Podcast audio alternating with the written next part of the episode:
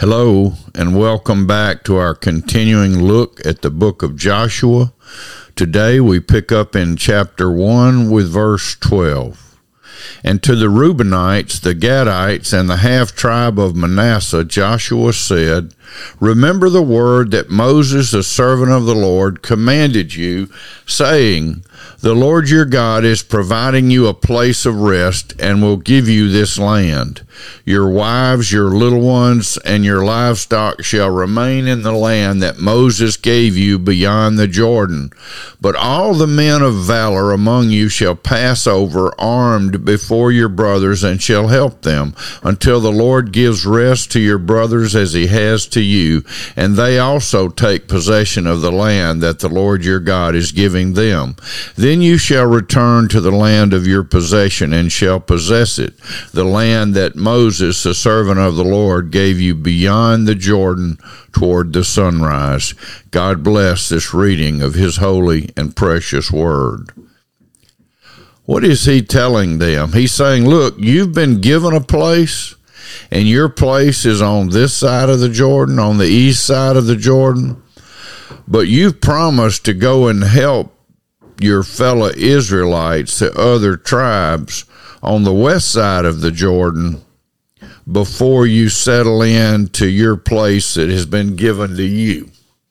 So he's he's telling them to remember the commands of the Lord and remember their promises and so they, they were to pass over before they were to be i've heard somebody put it as the shock troops uh, going over before the rest of the army to take the land that god had given them so what does this say to us today we have been given the land of salvation. We have been given the place of rest in the Lord Jesus Christ. But there are many, many, many unreached people who've never even heard of Jesus Christ. So while we have our place that God has provided us, a place of rest, and He has given us this place, we shall not just sit and take that in we need to make sure that others know about Jesus. We need to make sure that we go to the ends of the earth proclaiming the good news of the gospel that Christ has died and paid for our sins, that even though we all have sinned and fallen short, there's none righteous, no, not one, but that our salvation is by grace alone, a gift from God through faith alone, in Jesus Christ alone.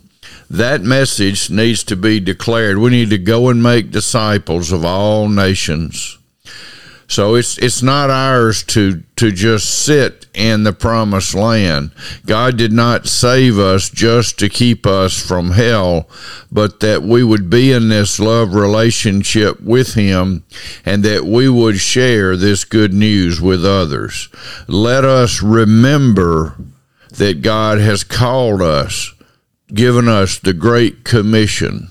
Jesus said this to to the disciples and so he says it to us again today to go and make disciples of all nations even to the ends of the earth and that God himself will be with us as we go. Amen. God bless you. Have a great great day in the lord